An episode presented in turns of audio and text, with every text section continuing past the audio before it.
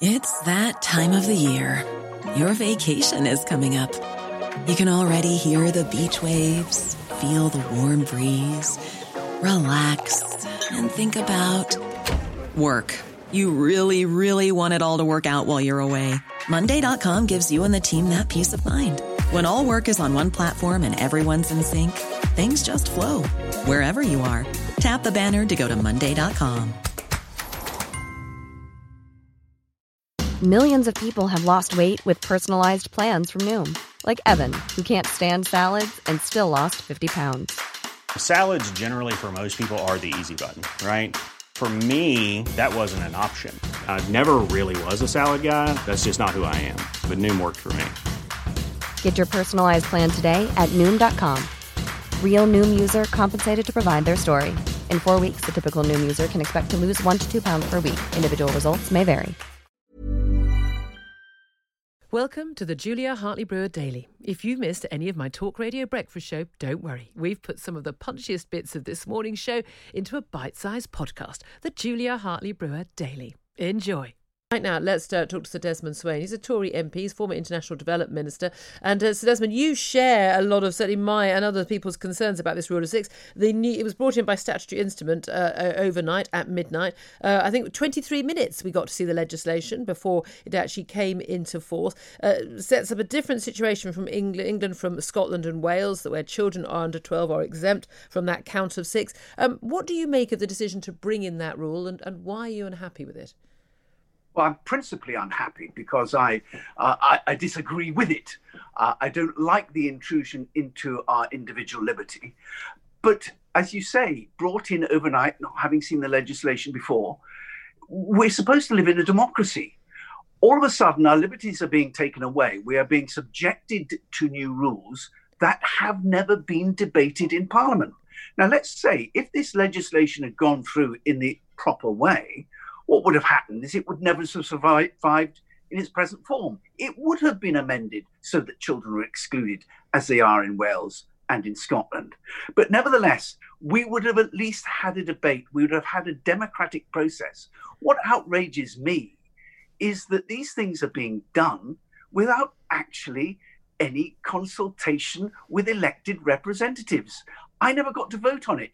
I never debated it and and that yeah and that that is the the big issue isn't it? I mean i, I think i think a lot of people including me were, were actually happy to accept a lot of the uh, the legislation early on in the pandemic when we you know we were in an emergency situation people you know, got very panicked. Uh, and I, I i think there are big question marks now about whether some of those decisions were the right ones. But i completely understand uh, the justification at the time now we're told we, we are facing a second wave and we've got this rising number of cases, over 3,000 uh, positive coronavirus tests uh, uh, uh, three days running, um, and, and that we are we, we need to act again, act fast. And there's warnings from, for instance, uh, uh, the Peter Openshaw, Professor of Experimental Medicine at Imperial, he's another one, and various other warnings that we've had this weekend.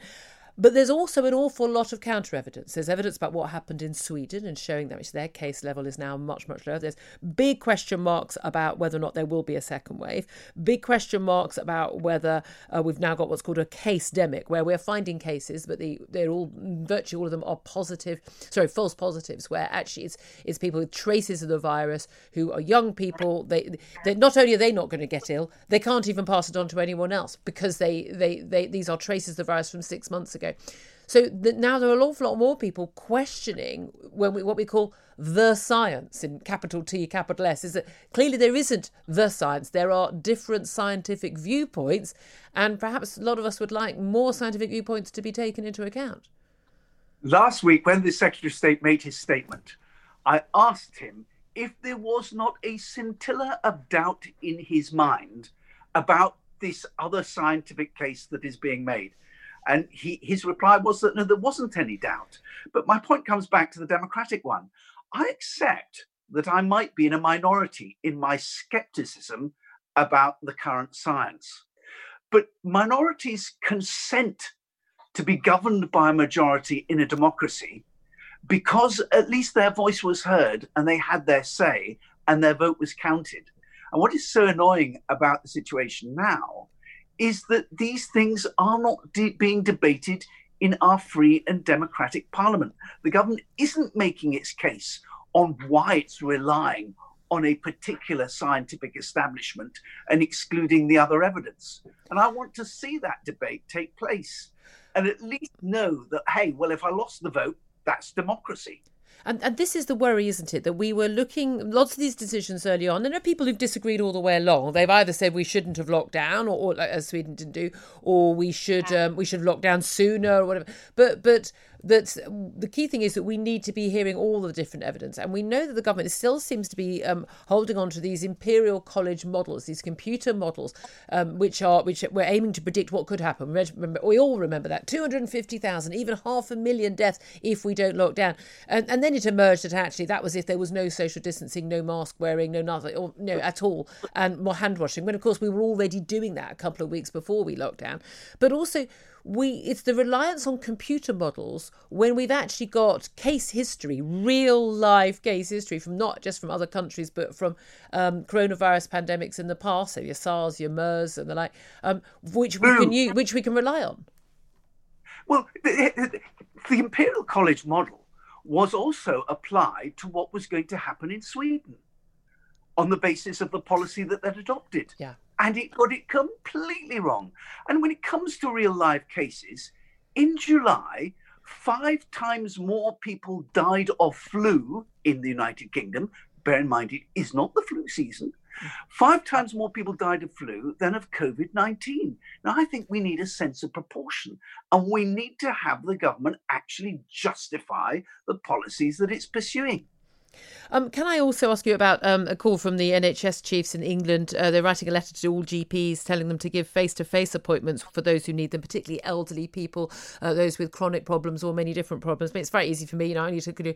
I, I, I much prefer the fact that I can now just email my doctor and get a response very quickly. Here's you know here's your here's your prescription. Off you go. I don't have to bother queuing up and waiting for an appointment.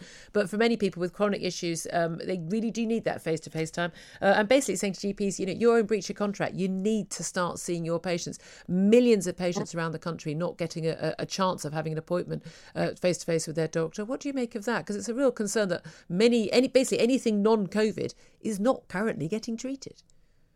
I, I, well, even the government statistics are saying are suggesting that 26,000 people have died because they didn't get the treatment that they would otherwise have had had there been, not been this concentration on COVID, and that a further 16,000 will die in the next few months in addition.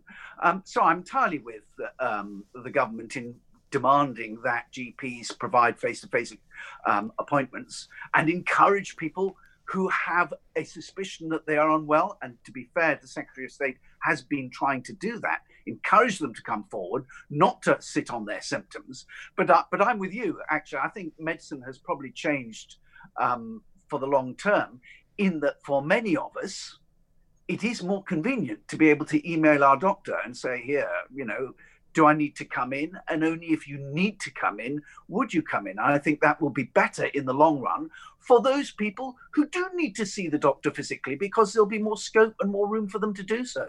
Can I also ask you just finally before I let you go uh, what you make of the uh, the rows over the internal markets bill? I mean, it's it's it, it sounds deathly dull, but it's become a big storm front page of the newspapers the last few days over this. Uh, what uh, Sir Geoffrey? I always I always give him a knighthood. He Sir, Geoffrey Cox definitely just should have a knighthood, shouldn't he? Geoffrey Cox, the former Attorney General, has got an unconscionable, unconscionable damage uh, to the, uh, the UK's reputation in the world uh, by us undermining international law by breaching the withdrawal agreement. Do you agree that this is a big risk, along with, uh, I mean, others, you know, John Major, um, Theresa May, um, Lord Howard, Tony Blair, all say this is a terrible, terrible thing to do?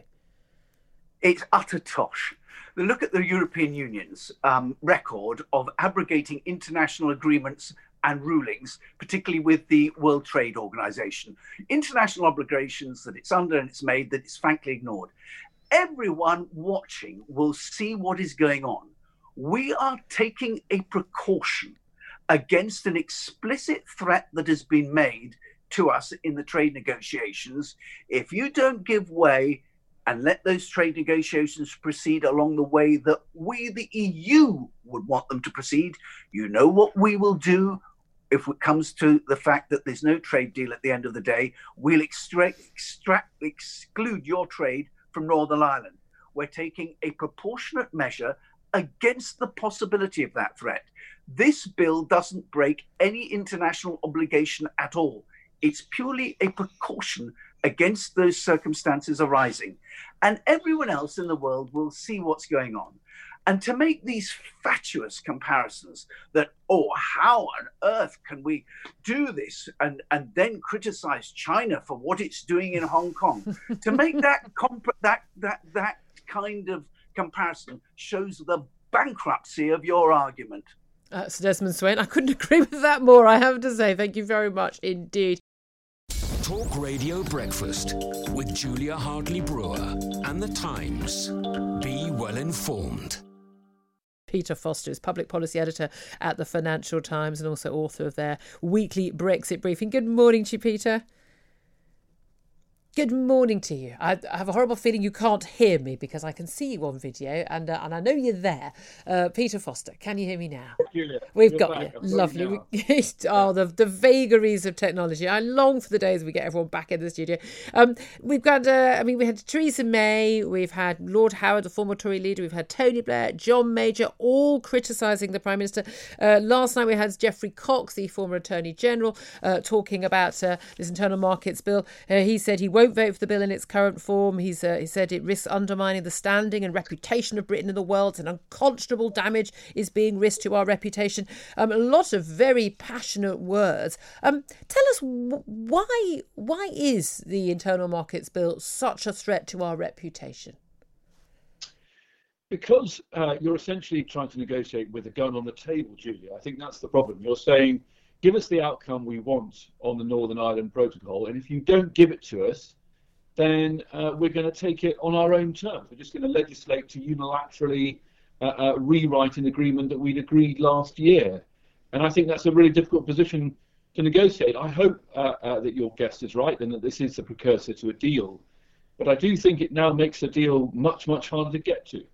And yet we know that there's been quite a lot of dragging of feet. I mean, we're on the eighth round of talks, for goodness sake. Um, and, and uh, despite these sort of war of words, often in public and behind the scenes, and there's this these tweets exchange between Michel Barnier, the EU chief negotiator, and our chief negotiator, Lord David Frost, suggests that there is really no love lost at the current time.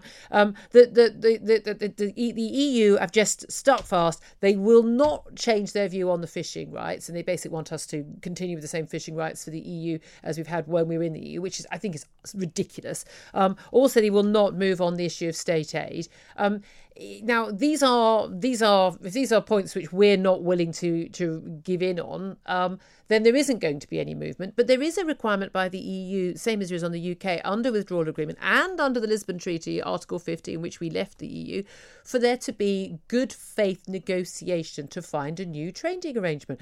There are plenty of people arguing that actually uh, it is the EU that are in breach of international law for not negotiating in good faith. I, I, I just think that's a stretch, honestly, Julia. When you talk about good faith, you know that means you're putting, Uh, uh, uh, you're both making your best efforts to get to a deal. I'm not sure how you square um, a unilateral effort, a, a unilateral declaration to break international law, to rewrite the treaty that Boris Johnson agreed.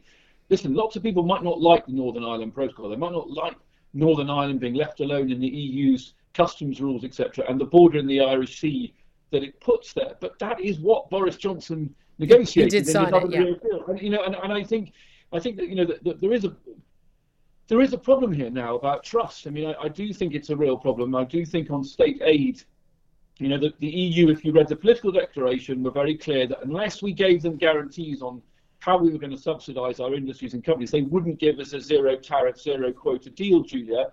But a deal without any tariffs is really key to making that border in the Irish Sea not too difficult yeah. because you know, and, so the things are connected. And again, the British government put out its uh, uh, plans on state aid yesterday, and they're pretty much nowhere close to what you would need, I think, to get a zero tariff deal. So on the one hand, they put out a state aid regime, you know, that essentially leaves them free to subsidise as they want, and it makes it very difficult to get a zero tariff deal. And then said, and if that makes bad news for Northern Ireland we're just going to go off and do our own thing. And I, I, I do think, you know, that is going to make it tough to get a deal. But, we do have the ridiculous situation. There's Twitter exchange between Michel Barnier and David Frost. Um, it's all about um, Michel Barnier said, look, you know, the EU's not refusing to list the UK as a third country for food imports, and this is basically, you know, having ha, having you know, that sort of trade uh, trading relationship. And, and, David Frost pointed out for that the UK, having been in the EU for 40 years, adheres to all relevant food standards in the EU already. So there's no reason for us to be listed, say, as a third country. So they'd have to sort of verify every single item going in and out.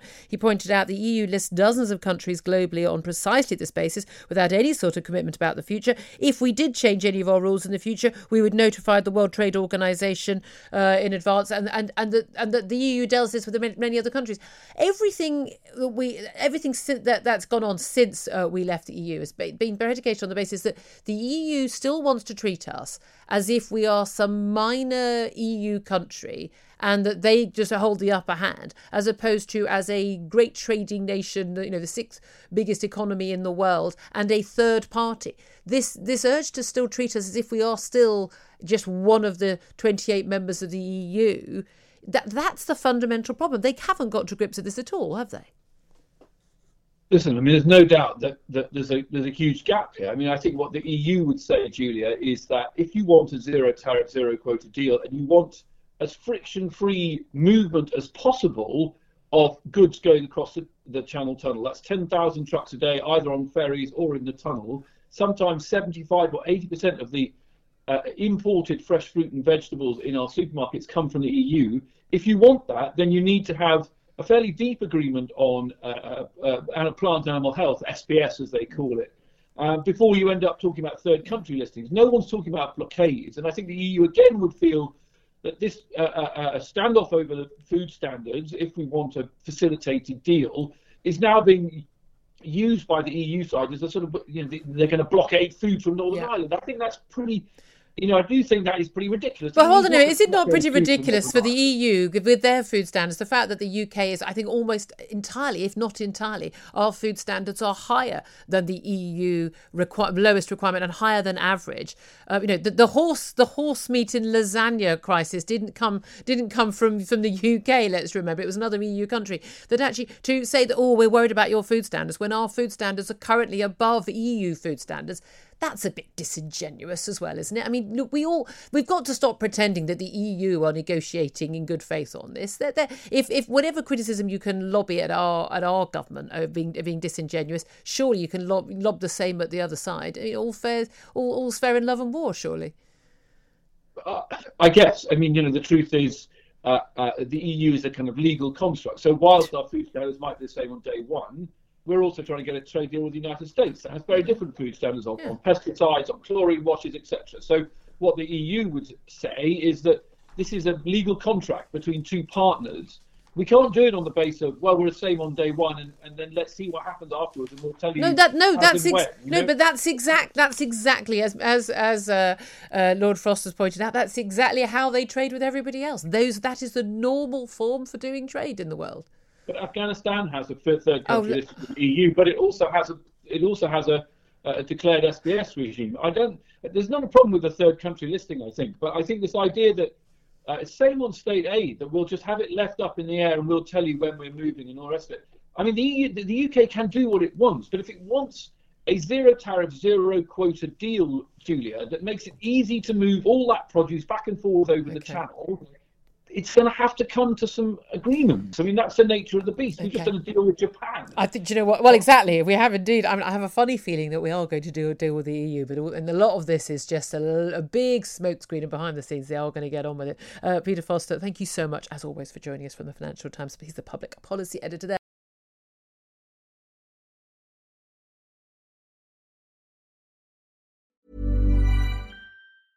When you're ready to pop the question, the last thing you want to do is second guess the ring. At Bluenile.com, you can design a one of a kind ring with the ease and convenience of shopping online. Choose your diamond and setting. When you find the one, you'll get it delivered right to your door. Go to Bluenile.com and use promo code LISTEN to get $50 off your purchase of $500 or more. That's code LISTEN at Bluenile.com for $50 off your purchase.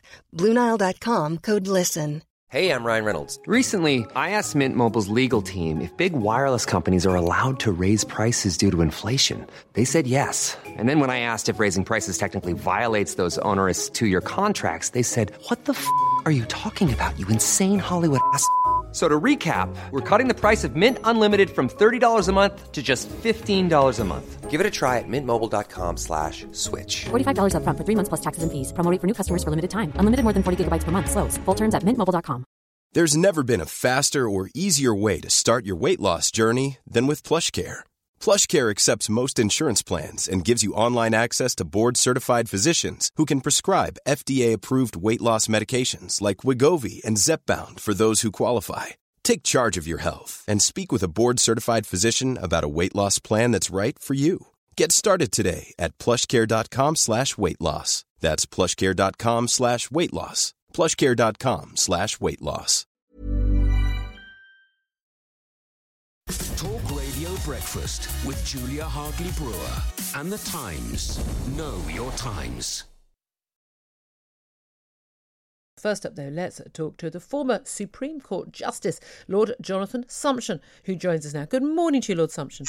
Good morning. Um, thank you very much indeed for joining us. Now, you've been someone who's spoken out from very early days during the, the lockdown period about the issue of affecting our civil liberties in this country uh, with a lockdown. We've seen much uh, starker, stricter lockdowns, much more strictly enforced in some other European countries, without perhaps our some of our sort of uh, sort of liberal backgrounds as we, we had. Um, but you are particularly unhappy now about the new rule. Came in at midnight, 23 minutes notice from the actual legislation being published telling us that we can now, in England, only meet in groups of up to six unless we're at work or at school or, weirdly, playing sport. Um, tell us what your concerns are, Lord Sumption. Well, the, the rule of six is not such an outrageous interference with civil liberties as the total lockdown uh, in force between March and June was. Uh, but it is objectionable because it's pointless, because it's arbitrary, uh, and because it's unnecessary. Uh, it's pointless because without an army of snoopers and informers, uh, it can't be enforced. And it's arbitrary because we're still being allowed to mix with much larger numbers of people in the workplace, in public transport, schools, the streets, shops, and supermarkets. Uh, so that this seems to be a marginal measure at best, uh, but it's intrusive enough to wreck a lot of people's uh, basic interaction with other human beings. It's unnecessary because the recent surge in infections is being driven by younger people under 50 who, with a handful of infections, are not going to suffer more than minor symptoms or possibly none at all and have much less chance of dying of COVID 19 uh, than they do of ordinary seasonal flu. And that's why, in spite of the upsurge of infections, the rate of hospitalizations and deaths has hardly moved uh, in this country uh, and has only very slightly moved uh, in other countries. Well, we're, we're, we're told by the government, and the Prime Minister himself said he will do whatever is necessary to stop the spread of the coronavirus. We're told by uh, Chris Whitty, Sir Patrick Vallance, the Chief Medical Officer and the Chief Scientific Advisor, that we're heading towards a second wave. And if we don't act now, we will see that second wave and many thousands more deaths. Now, you, you of course, uh, uh are, are, not like me, a, a, a scientist or, or, a doctor. But um, there are many people now in the scientific and medical community questioning the likelihood of a second wave, questioning how big a a risk that is. Do you think that uh, a, an awful lot of the, the evidence that it contradicts what the government is doing right now is being ignored to somehow justify these sort of infringements on our personal liberties? I am not an epidemiologist, but then neither are the government ministers who have to make these decisions. We all have to look uh, at the uh, expert advice and form a view that any citizen should feel uh, at liberty to do that. Indeed, I think it's a moral duty that we should make our own minds up on these questions. Um, but the problem is there is going to be uh, an upsurge of infections, whatever we do. That is the lesson uh, of the whole of Europe as well as of this country. We have a lockdown is the most severe form of social distancing imaginable. Uh, we have had lockdowns in this country for three months. Other countries have had even more severe lockdowns. What has been the result? Everywhere, the, the virus is resurgent now. These things make no difference unless they are held in place permanently uh, and totally. In that case, you can reduce uh, infections for as long as the measures remain in place, but you will have to put up with unimaginable social, educational, and economic costs if you do that. And that's these things aren't cost free. Um, there's quite a lot of a buzzing sound. I don't know whether someone's drilling outside your window or not, but I'm hoping we can uh, resolve that sound issue. Um, we've had talk also these COVID marshals, local authorities hiring people, although no extra funding from central government for it, uh, for people to ensure, without any actual powers, but to ensure that we do socially distance. Um, rather difficult to ensure people are following this rule of six in their own homes. I'm thinking if I'm sitting in uh, in my home and there happens to be a seventh person, I'm clearly in break, breach of the law of committing a criminal offence. But unless someone uh, actually knocks on the door and verifies this, and a police officer is brought along to find me, um, how can it be enforced? Do you think the issue of enforcing the law is is is actually one of the problems, which is that actually people people think that if a law isn't enforceable, it's not worth paying attention to. Well, I think that many people will feel that it's worth paying attention to the law uh, because it makes sense. I don't believe that it makes sense, but that there are people who disagree. There are also people who, I would say, uh, would be well advised uh, to comply because they are particularly vulnerable on age or health grounds. But this is a decision which each of us should be in a position to make in the light of our own particular circumstances. Uh, we are not all the same, but the government's regulations treat us as if we were. We have different states of underlying health, we are of different ages, some of us have had the disease already, others have not. Uh, this one size fits all approach is deeply destructive and unnecessary. It's much more efficient for everybody to make their own decision in a responsible way uh, in the light of their own conditions and the conditions of those around them. Um, and what about the possibility of a legal challenge? We have seen some legal challenges brought by businessman Simon Dolan and others uh, to the actual lockdown, which which didn't really sort of you know see the, the light of day. But in terms of someone, say, choosing to go ahead with a uh, an event where there are say two families getting together and there are seven or eight of them and getting a, a, a one hundred pound fine, refusing to pay it, facing a criminal record is there any possibility of a legal challenge? Would you? I spoke to, I happened to speak to some people last night who uh, would be very happy to help fund, possibly even crowdfund, but uh, help fund your uh, you, you, if you wanted to uh, bring some sort of legal challenge on this. Do you think that's likely? Um, I'm sure some people may try to do it. There would basically be two questions in a legal challenge. One is whether the government has power to do this at all. Uh, if they don't have power, then it doesn't matter how necessary it is. And the other ground of challenge would be to say that it wasn't necessary and was therefore a disproportionate invasion of people's human rights. Um, I think that some of what the government has done, notably the lockdown, they did not have power to do, or they, they could probably have done it under a different statute and in a different way. Uh, I think that other things, less intrusive invasions on civil liberties, uh, they probably do have power to do. Uh, I think it's very unlikely that the courts are going to decide uh, whether it's necessary, because this is a, a, not only a, a difficult question, a technical and scientific question, but it has to be weighed against all sorts of other social considerations um, uh, unrelated to health, uh, the social damage, the collateral medical damage, the educational and economic damage, and so on. And this is an exercise which courts are not well placed to carry out, and I suspect that the courts will recognize that the states outside their jurisdiction. The civil liberties aspect to this is is very important, and I suppose becoming more important as um, the, uh, the, the threat of the virus, the pandemic, has receded. Again, many people think that it is now resurgent. Again, there's an awful lot of medical and scientific evidence that that is not uh, the case in any meaningful sort of you know pandemic, global existential threat to the human race sort of way. Um, but um, when a lot of people, I mean, and I include myself in this, were completely accepting of the need for a lockdown. There are some who always argued against it. I, I was of the view, well, you know, Chris Whitty knows a darn sight more than me. Uh, there's a big concern. It's a virus we don't know much about. We should probably play safe. Uh, but again, for a few weeks, while the NHS, you know, manages to get its act together and, and we, we, we can you know, build up uh, stocks of PPE, etc., etc. Um, now that it has receded, um, there is the concern that, that the, the infringements on our civil liberties are now out of, even though this rule of six is far less than you have to stay in your home 23 hours a day, um, that, that these infringements are, are, as you say, unnecessary and not not justified by the, the perceived threat. And we've seen this before with any infringement of our civil liberties um, in this country, that it tends to be used by the authorities um, far past its initial its initial um, reason for, for being brought into being. Are you concerned that some of the civil liberties we have lost during this pandemic period will be lost forever? Well, uh, I think that what will what will survive the current crisis is a taste for coercion, because governments have learnt, uh, well, our government has certainly learnt in the course of this crisis since March, that if you frighten people enough, they will, uh, in large numbers, submit to your wishes, and power is intoxicating. This is a government which is completely obsessed with coercive remedies, even when other remedies are available. Uh, I can only describe Mr. Hancock in particular, who has driven most of these measures through, as a gimlet eyed fanatic. There are many considerations other than health considerations uh, which have to be taken into account, which are being ignored, and there are health considerations which are being ignored.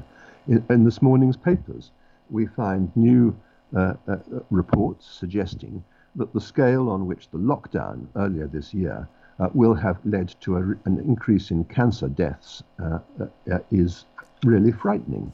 This is a one-track mind approach uh, to the dealing to dealing with a pandemic. And the problem with one-track minds is that you miss all the things that are happening in the other six tracks that you can't see. Lord Sumption, very much appreciate you taking the time to join us. His former Supreme Court Justice has been raising his concerns about civil liberties throughout the lockdown period. So appreciate you joining us. Apologies for the quality of that line. Thanks for listening to the Julia Hartley Brewer Daily. If you liked what you heard, please subscribe and give me a good review. And don't forget to catch me on the Talk Radio Breakfast Show every weekday from 6:30 until 10. Normally, being a little extra might be a bit much, but not when it comes to healthcare. That's why United Healthcare's Health Protector Guard fixed indemnity insurance plans, underwritten by Golden Rule Insurance Company, supplement your primary plan so you manage out-of-pocket costs. Learn more at uh1.com. When you make decisions for your company, you look for the no-brainers. And if you have a lot of mailing to do, stamps.com is the ultimate no-brainer. It streamlines your processes to make your business more efficient, which makes you less busy. Mail checks, invoices, legal documents, and everything you need to keep your business running with stamps.com. Seamlessly connect with every major marketplace and shopping cart. Schedule package pickups and see your cheapest and fastest shipping options from different carriers with rates up to 89% off USPS and UPS rates. And with the stamps.com mobile app, you can take care of mailing and shipping wherever you are. Make the same no-brainer decision as over 1 million other businesses with stamps.com. Sign up with code program for a 4-week trial plus free postage and a free digital scale. No long-term commitments or contracts. That's stamps.com. Code program.